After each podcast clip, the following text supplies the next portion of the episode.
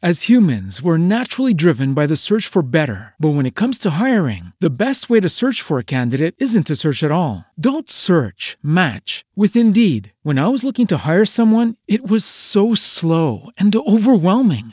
I wish I had used Indeed. If you need to hire, you need Indeed. Indeed is your matching and hiring platform with over 350 million global monthly visitors, according to Indeed data, and a matching engine that helps you find quality candidates fast. Ditch the busy work. Use Indeed for scheduling, screening, and messaging so you can connect with candidates faster. And Indeed doesn't just help you hire faster. 93% of employers agree Indeed delivers the highest quality matches compared to other job sites, according to a recent Indeed survey. And listeners of this show will get a $75 sponsored job credit to get your jobs more visibility at Indeed.com slash podcast. That's Indeed.com slash podcast. Terms and conditions apply.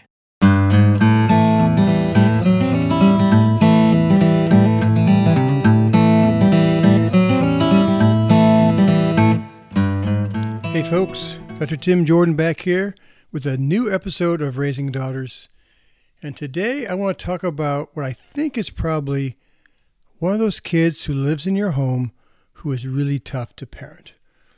One of those strong, powerful, spirited, independent minded, intense kids that's always been a challenge for you. Like, for instance, I heard about this little 10 year old girl one time who was uh, the uh, oldest of five kids. And she was constantly fighting with her younger siblings. And one day, her and her younger sister were fighting. Her mom came in yelling at them. And her mom said, All right, who started this time? And this little girl looked at her mom and she said, You started it when you had so many kids. That's one of those spirited kids. When I see girls in my counseling practice who fit that bill, I like to describe them as being like a wild colt being stuck in a corral and running around kicking at the slats trying to get out, trying to get some freedom, wanting to have more more say so in their life. And some of those kids are young. I mean, you can see it in the early going. In infancy, you can see it in them. I read a book um, several years ago, well, actually longer than that. It was called The Soul's Code, S O U L apostrophe S Code, C O D E, by James Hillman. It's a really fascinating book. And he, he basically says that kids have an unconscious knowing of what life is going to bring them. And sometimes we'll see behaviors in childhood that we label as abnormal or weird or whatever, but in reality, it's just a foreshadowing of who they may become. We're only seeing an acorn in front of us, and we can't yet see the oak tree. One of my dear friends, Ginny Luther, is writing a book, and she let me preview it. It's a book about her son, Bart who was a very spirited, very intense kid, one of the most intense kids I think you ever, you'd ever want to meet. And she remembers when he was about four or five years of age. He was very verbal, very precocious. He was a risk taker. He was out there. And she said to him one, uh, he said to her, I'm sorry, one time, when he was about four or five years of age, he said, Mom, I don't think I'm going to live very long. Which startled her mom. And she said, what, what do you mean? He said, I don't know. He said, but I, just have this feeling that I'm not going to live to be older. And sure enough, unfortunately, Bart joined the army and he did one tour in Iraq, came back and was okay. He was he was an incredible soldier, a leader, a commander of a of a, a battalion, not a battalion, but like a platoon. We came back. He was in the states, in Texas, in between you know you know his tours of duty, and he was called because somebody in his his platoon was talking out of, of their heads, and they were worried about him. They said, "Why don't you go to his apartment and check him out?" And to make a long story short, he went there. This guy was deranged. He was out of his head, and he shot Bart, shot him five times in the head, and killed him. He was killed in the line of duty in the on U.S. soil. Very sad, very very sad. But um, and her book will be coming out hopefully in the next year. I'll let you know in a podcast when it comes out. Uh, but he was one of those kids who had a, a, knowing. He just had a knowing when he was young that was good that about what his life was going to entail. In the Soul's Code, there's a story about Gandhi, who was this little short, thin, sickly, ailing, frightened little boy He was always afraid of things. He was afraid of snakes and ghosts, and especially he was afraid of the dark. He was afraid of invisible presences and and the, and, and the, being afraid of the dark because he thought, I think in his mind unconsciously, he had a sense of growing up and being imprisoned and being in solitary confinement for months and years at a time. And James Hillman in his book Soul's Code says he had a premonition, he had a sense of what his life was going to entail. And even though his young little five year old boy couldn't explain that, there was a knowing. There's a, there's a renowned violinist, Yehudi Menuhin, who before the age of four, he was three years of age, went to a concert one time to hear this violinist, Luis Persingerdo. And he said during one performance, he turned to his parents as a three year old and he said, I want a violin for my fourth birthday. And I want that man, Lewis, to teach me how to play it. So his family gave him a violin for his birthday. There was it was a metal violin with metal strings, you know, like a cheap kid's one. And he said, I remember I burst into sobs. I threw myself on the floor. I threw the violin on the floor. I would have nothing more to do with it. He wanted to have the real thing because he said, I knew at that moment in my life, I knew instinctively that to play the violin was to be for me. Barbara McClintock, a pioneering geneticist, at age five, remembers asking her dad for a set of tools. She liked working with her hands, she liked building things. But her dad didn't get her the set of tools that she wanted. She wanted a set of tools that an adult would have. Instead, he got her tools for a kid, little tools that would fit in her little hands. She said, but those were not the tools that I wanted. I wanted the real thing. I wanted real tools, not tools for children. Because she already had some vision for herself that was full sized, not kid sized. I read a story about Peter Frampton, rock and roller, famous uh, guitar player. And he said his his career started when he was eight years of age in the Cub Scouts. He was working on his music badge, and to get the badge at the end, you had to perform in front of the troops. And so he did. He got in front of the troop, he played a song, and they were clapping. He got a big ovation. And the scoutmaster came up and said, Okay, time to get off. And he refused. And he turned to the audience. He said, Since you liked me so much, I would like to do one of my own compositions. He said he refused to get off the stage until he could play his own composition. And he said, I was shy, I was introverted, but I knew I could do one thing really well. And I did have courage. He said, That's what the guitar did for me. It was like my sword. He said, Right then and there, he said, When I had the stage, no one could tell me what to do once I was out there and communicating with the audience. He said, You've got the stage, and that's it. He said, I learned very early on that that's where I'm most happy. No one comes on and tells you what to do. It's the music and the audience, and by now I'm realizing that I enjoy playing in front of other people. I love that part of his quote that said, No one comes on and tells you what to do. This is one of those powerful, spirited kids who had a sense of what he wanted.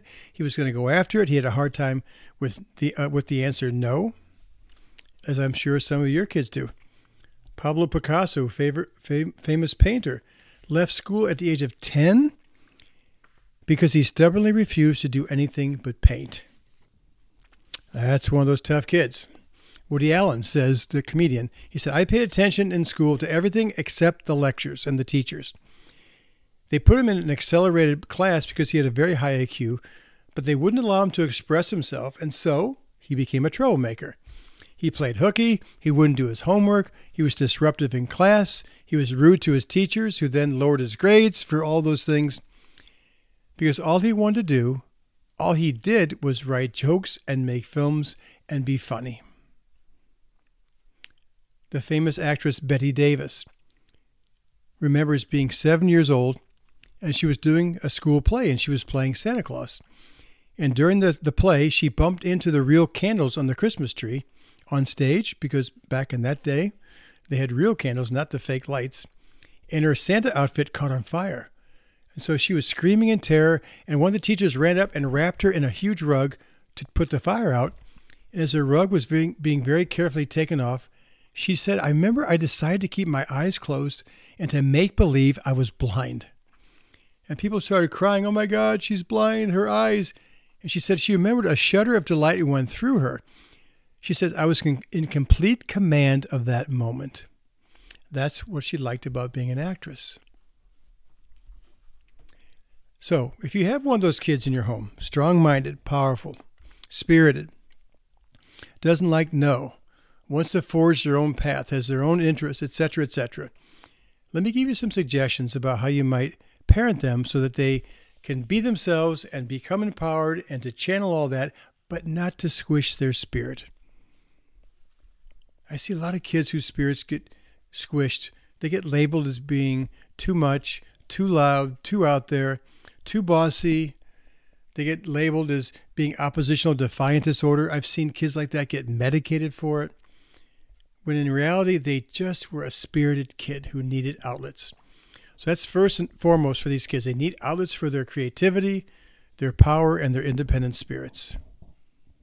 So there's a dance you need to create with these kids the dance where you have to give them enough rope, enough choices, enough decision making so they can feel like they're in control, but also keep them safe. You gotta let them make mistakes and let them fail, maybe learn from their their mistakes and failures, but not the kind of mistakes that would be life threatening or you know too much. So there's this line that you have to sort of walk with them to let them grow and let them be independent and let them you know make those mistakes and take risks, etc., without them being hurt too badly. I remember my son TJ, he was our middle child and our most intense spirited child in that way. I remember when he was about two, maybe three years of age, we would drive our, the car into the driveway, park the car, we'd get out, and then we'd open up the back door for him to get out, and he would throw himself down on the back seat and start screaming and having a temper tantrum. And we realized it was because we had the audacity to open the door for him. And he wanted to open it himself. So instead of fighting him, we were like, great. So from that day forward, we would pull in the driveway, stop the car, we get out, and we'd let him get out on his own, open his own door, close the door, walk in the house, and he was happy as a clam. No, no struggles from that day forward going into the house. One time at breakfast, he said he wanted cereal, so I we, we poured him a bowl of cereal, poured the cereal in, poured the milk, put it in front of him. He took the bowl. I'll never forget this. He kind of, he kind of pushed it across into the middle of the table, and he then he kind of threw himself under the table, grunting, stupid, you know, grunting and upset and having a little fit. And we realized that the problem was wasn't that he was rude. It wasn't that he was oppositional, oppositional defiant disorder. The, the problem was he wanted to do it himself. So he said, Great. And from that day forward, he would come to the kitchen. He would pull this big chair. This is like a four or five year old. Pull this big chair up against the counter. He would climb up on the chair, climb up on the counter, grab his bowl, bring it down. He would pour his bowl of cereal. He'd take that gallon jug of milk and he'd pour the milk in and he would sit down and eat breakfast. And he was again happy as a clam because he was doing it himself, his way, on his terms, and uh, on his time. So it's important that we look at, the, at these kids and, and we see the oak tree when all we have in front of us is the acorn. We need to see them in their highest light to see to try and foresee how this is going to be such a positive thing for their lives even if sometimes in those little moments it looks kind of not so great. Again that's the acorn and the oak tree thing. So are you seeing your children or one of your kids in these stories yet? If not, I've got a bunch more really good stories. And the first one involves a little girl, a little girl, Golda Meir, who, when she was in fourth grade in Milwaukee, she became upset because the school passed this new thing where they were going to require everybody to buy these expensive books, school books. And she realized as a fourth grader that it was going to be too expensive for the poor kids to get these books. And so, so she realized they're going to be denied equal opportunity to learn. That really bothered her, so she organized a protest group against this required purchase of school books. And she actually, on her own, rented a hall to stage a meeting. She raised funds. She gathered a group of girls and adults. And once they were there, she walked to the stage, at the center of the stage, to address them. before that moment, her mom had pushed her to write her speech out just to read it because she said, You're going to forget. And, and Golda refused because she said, It made more sense to me to just say what I wanted to say. The speech was already in my head. I wanted to speak from my heart. And she did. Golda Meir's mom had a hard time letting go, apparently. She also had her own vision of Golda because in the Indian culture, at that time in history, uh, she was supposed to get a job when she was, by the time she was 16, and even get married at a very young age. And, and Golda refused to follow that path. She had her own ideas. So she ran away from home at age 16 to live with her sister. Um, her sister encouraged her to stay in school to get an education, which she did. And uh, to make a long story short, if we fast forward, she was the person who led Israel during the 1973 War of Independence. She became the first female Labour Party Prime Minister of India. I'm sorry, of Israel, not India, of Israel. Amazing, powerful little girl, powerful woman. I met a man about oh, eight or ten years ago at a father daughter four day retreat in California. Then also met him again a year later at a father son retreat. Interesting guy. I, I love hearing people's stories. This is a very successful man. And he remembered. I asked him, you know, did, was there anything in your childhood that would have sort of told you about what, what you're going to become. He said actually, he remembered being about three years of age and his parents, and especially his grandfather, allowing him to take things apart. His grandfather would give him old clocks, uh, watches, all kinds of things, because he liked working with his hands and he wanted to see how things worked. He remembers by the, t- by the time he was five and in kindergarten, his grandfather was letting him build things, hammer things. Even before school, he'd be working on things. He even let him solder things together with a soldering gun. He said he remembered going to school with burns on his arms from the soldering gun, and his teachers giving him those funny looks like, is this kid being abused or something? He also remembered attending 13 schools in 12 years. He said he felt like he didn't really quite fit in most of those years because he kept entering new, different kinds of school environments. So it forced him to become very observant, trying to see how things worked there socially at each of those schools. It, he said it made me kind of an observer, which ended up being a good thing for him in the long run. He still liked to take things apart, to see things from the inside out and how things looked and worked.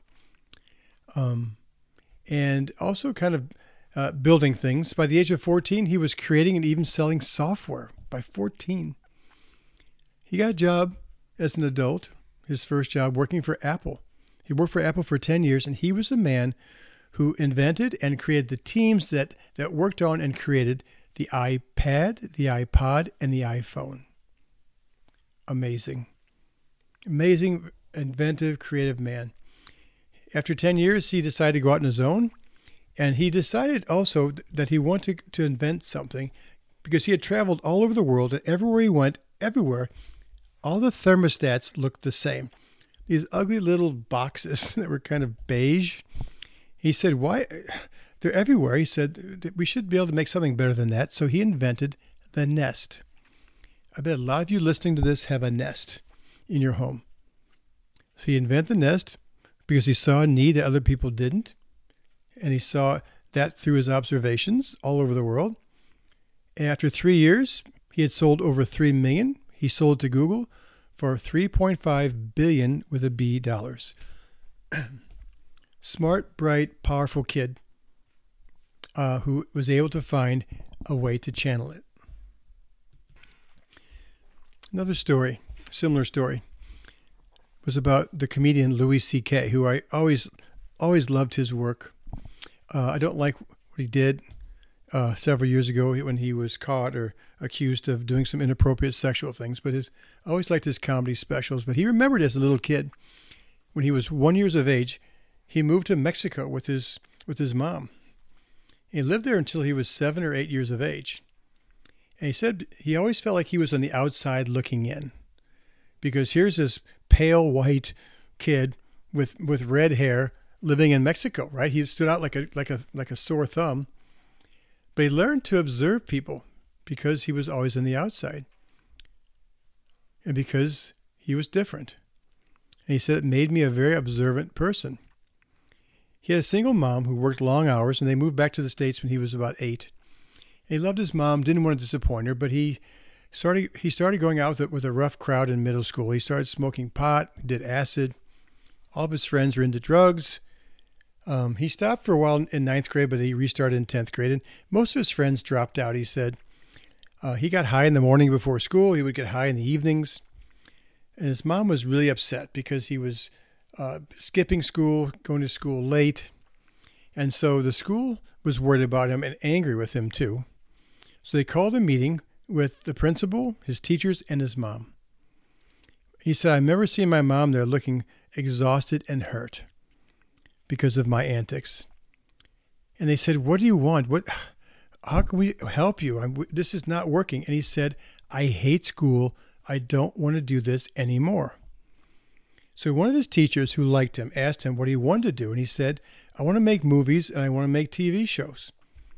So this teacher said, If I can find you something like that, would you do it? And, and Louis said, Of course. So this teacher found him an internship at a local access TV station where he learned to shoot and edit. He said, That teacher saved my life. He gave me a channel for my passion. I read that story in the Rolling Stone uh, magazine. I think it was in 2013. Uh, another person who found someone who supported them, believed in them, and that's Jane Goodall. She remembers starting at around age eight, she started dreaming of living in Africa. As a little girl, she loved being outside. She loved to climb trees. She would climb trees to read books. She always daydreamed about life in the forest with Tarzan and people like that. She discovered Africa in books first, and she decided that she was going to find a way to go there and live with animals and write books about them. She said she remembered as a little girl dreaming she was a man because she wanted to do things that only men could do, like go to Africa, work with animals, things like that. And she especially wanted to work with chimpanzees and be like Dr. Dolittle and Tarzan. Her mom supported her love of animals, even though most people told her to dream about things that you could actually achieve because a woman a woman is never going to be able to do what you want to do. She said, I wanted to go off to Africa at age 10, and everybody laughed at me. But my mom supported me, and she simply said to me, which I took to heart, if you really want something, you must be prepared to work very hard. Take advantage of all your opportunities, and above all else, never, ever, ever give up. When James was around 12, her parents got divorced, and college became a non option because they had no money. So when she graduated from high school, she got jobs as a waitress, she, she got some secretarial jobs, and she got a job as a secretary at Oxford University which reminds me of the movie, um, oh, with Matt Damon. Uh, oh, what's it called? Oh, Good Will Hunting, where he, where Matt Damon, who's this really bright guy, ends up being a janitor. And where does he end up being a janitor? Oh, at MIT. Interesting. So Jane gets the job as a secretary at Oxford University, and she took full advantage of the campus educational life. By reading what the, the students were reading, she would sneak into lectures a friend invited her to go to Africa with her. And so she spent months saving her money. And on the boat ride over there, she made a commitment to herself that she was going to live in Africa no matter what. And she luckily got a chance to meet Dr. Leakey and his wife. And he loved her passion and he hired her as his personal secretary. At age 26, she has no training, no scientific degree, no, no research to draw from, but Dr. Leakey wanted people who had open minds, who were patient, and had a love of animals. So he hired her to observe chimpanzees. And Jane Goodall says, Once I was there, I knew I belonged to the forest, that that was where I was meant to be. But she knew that when she was eight, which is amazing, which is what a lot of these powerful people, these powerful kids are like. Another woman, let me tell you about. Her name was Biruté Mary Galdikas. She remembers living in Toronto that the first book she ever checked out of the library was a Curious George book. And she said, I was fascinated with George, but even more so, I was fascinated with the man in the yellow hat. And she decided she wanted to spend time with primates just like that man in the yellow hat. She checked out every Curious George book, and then she checked out every book on primates. And the one that she was most drawn to was the one who had human like eyes. It was the orangutan. That's the one that caught her attention the most. And she knew at that point that she was born to work with these mysterious animals. She got out of high school, went to college. She studied zoology and psychology at UCLA. And surreptitious, surreptitiously, Dr. Louis Leakey spoke at her school. Now, he had already at this time chosen two female scientists to go into the wild and study primates. One was Dian Fossey, studying gorillas. The other, as I just mentioned, was Jane Goodall, studying chimpanzees. And Biruté Mary Galdikas wanted to be the third researcher. So after the lecture, she approached Dr. Leakey. He agreed to give her an interview, and he saw her deep commitment and her passion. And he needed someone with that kind of commitment and passion to study orangutans. So he sent her and her husband off to a remote island, the islands of Borneo and Sumatra. And most people doubted that she would ever see orangutans or be able to study them because they were such solitary wild creatures. But, but, Biruté Mary Galdikas very slowly and patiently gained their trust. She recorded their every movement, their habits, and she published a series of articles in National Geographic about orangutans. And she developed Camp Leakey, which is now the top orangutan research and rehab center in the world. And she's worked there for about 45 years. And she became one of the three women that, is, that are known as the Trimates, the founding mothers of primatology Jane Goodall, Dian Fossey, and Biruté Mary Galdikas. Thank goodness those women had people who supported them. Another thing that I think these young, powerful people need, these young, powerful kids, is they need to be able to, to solve their own problems, to be allowed to think for themselves and problem solve. Let me give you an example. I met a, a dad one time, a very successful businessman, who remembers at the age of eight wanting to make some money because he wanted to buy a Nintendo, and his family, who had no, not much money, refused to pay for it. And so he had he had a female Doberman pinscher, and his friend had had a, a male, and so they bred them. It produced 13 puppies, and they went to the next town and they sold each of the puppies for $1,500 each and made about $20,000. So not only did this man, uh, I'm sorry, this eight year old boy get to buy his Nintendo, he also learned I can make things happen. I can think for myself, I can problem solve. I'm not limited. Amazing lesson for an eight year old boy. And so I think a lot of those powerful kids who are living in your home also need a chance to make decisions, to have choices. Sometimes it means making mistakes, sometimes it might mean failing, but at least they are on their own path making it happen. Another interesting story I found years ago. This one involved a lion. The lion was walking through the, the jungle and he came upon a flock of sheep. And to his amazement, he found a, a lion living amongst the sheep. Now, this lion had been separated from her pride as a cub, and she was brought up by the sheep. So she would bleat like the sheep, and she'd run around like the sheep because she thought she was a sheep. So the lion walked over to this sheep lion who trembled before the mighty beast, and the lion said, What are you doing amongst these sheep? And the sheep lion said, I'm a sheep. And the lion said, You are not a sheep. He said, Come here, come with me. So he led this sheep lion to a pool of water. And he told her to look into the water. And when the sheep lion looked in at her reflection, a change came over her immediately. And she let out a mighty roar. And in that moment, she was transformed. And she was never the same again. I think art are powerful kids. This is true for every kid, but especially these powerful ones who are forging their own paths. Sometimes they need a mentor who is not mom and dad. Because sometimes mom and dad don't know how to guide some of these kids who are off into these different paths and things that you're not used to or not accustomed to. I heard a, a nice story one time about the architect Frank, Frank Lloyd Wright. He remembered a valuable lesson he learned at the age of nine one day when he was on a walk with his uncle. His uncle was a no nonsense, black and white, serious kind of guy. They were walking through the woods and they came to this big snow covered field and they walked across. When, when they got to the other side, his uncle stopped, stopped Frank, and said, Look back at our two sets of tracks. Can you see how your footprints go aimlessly back and forth? They go from the, the trees over to the right and back to the, the looking at the cattle on the left. Then you went, went way over the other side. You were throwing sticks over there. He said, That was your path. He said, Now notice how my path comes straight across, directly to my goal. Frank, never forget this lesson. And Frank didn't. Frank said he never forgot the lesson, but the lesson he didn't forget was different than his uncle's intention. Because Frank determined right then and there to never miss out on most things in life as his uncle had. He wanted to form his own path and to not be guided by a straight line. He wanted to be able to meander and do his own thing. Our kids need mentors sometimes who can guide them. You may have a child in your home who's strong minded, spirited, and all that, who has different energy than you have, different interests than you have. I've counseled a lot of girls in my counseling practice who feel different than their families and feel like their families don't get them, don't see them, don't understand them, and thus don't know how to support them.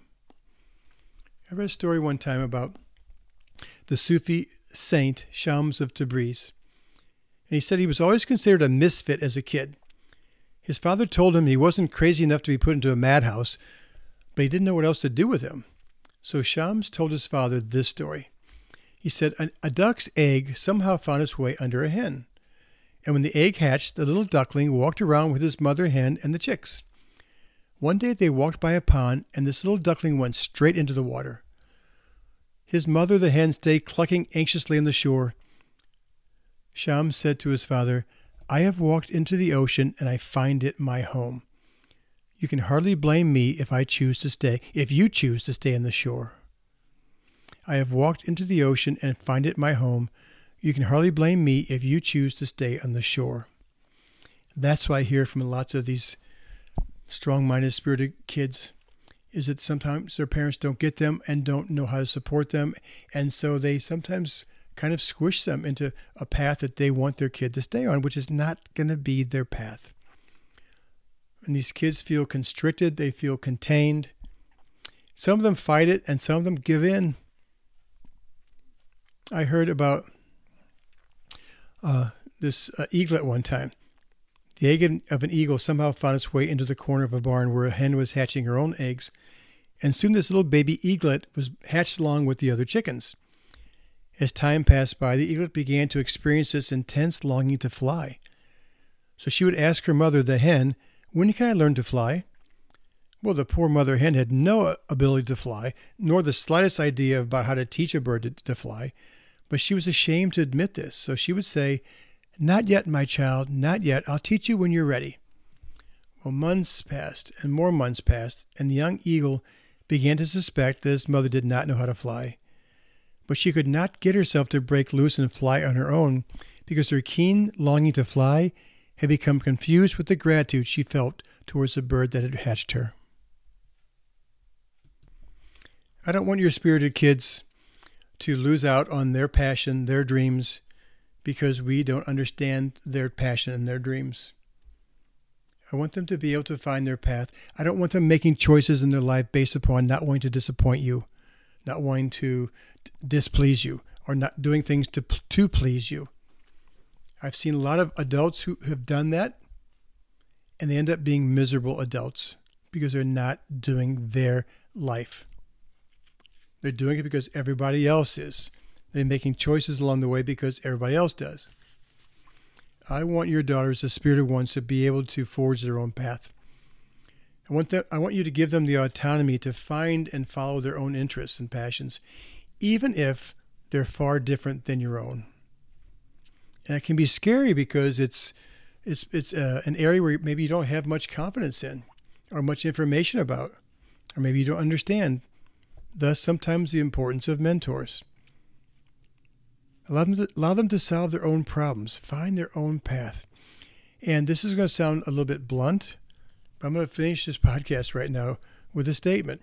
Sometimes the best thing you can do for some of these spirited kids who are not vanilla like their family is, who are Neapolitan and who have always been kicking at the slats of their corral, sometimes the best thing you can do for them is to stay out of their way and let them find their own path.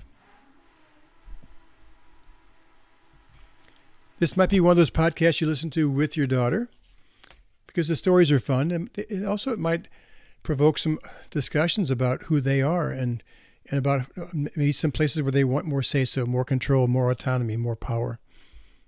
And I would listen. I would listen and listen and create a dance with them where you can step back and allow them that autonomy and allow them choices and decision making, but also make sure your needs for their safety are also heard and met. You can find that middle ground if, if you're open to it. I think if you listen first to your daughters, they'll be much more likely to listen to you about their needs. I appreciate you you passing these podcasts on. A number of people who are listening to this podcast has gone up a lot in the last six months. and I appreciate that. Uh, um, check out my website at www.drtimjordan for more information about the things I offer. I was thinking especially about highlighting today. Uh, my latest book is called She Leads. It's about how do you raise a daughter to be a leader? How do you raise a daughter who, who will keep their power, find their own path, etc.? I think you'll find lots of ideas in that book about how you can raise a girl to, to keep her power, to keep her strength, to find her own path, and to forge her own way. I'll be back here with a new podcast in in a week. Thanks so much for stopping by.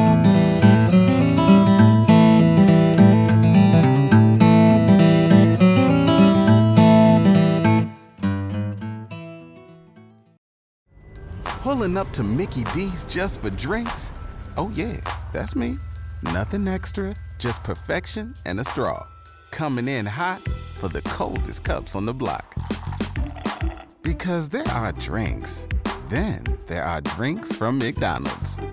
Mix things up with any size lemonade or sweet tea for $1.49. Perfect with our classic fries. Price and participation may vary, cannot be combined with any other offer. Ba da ba ba ba.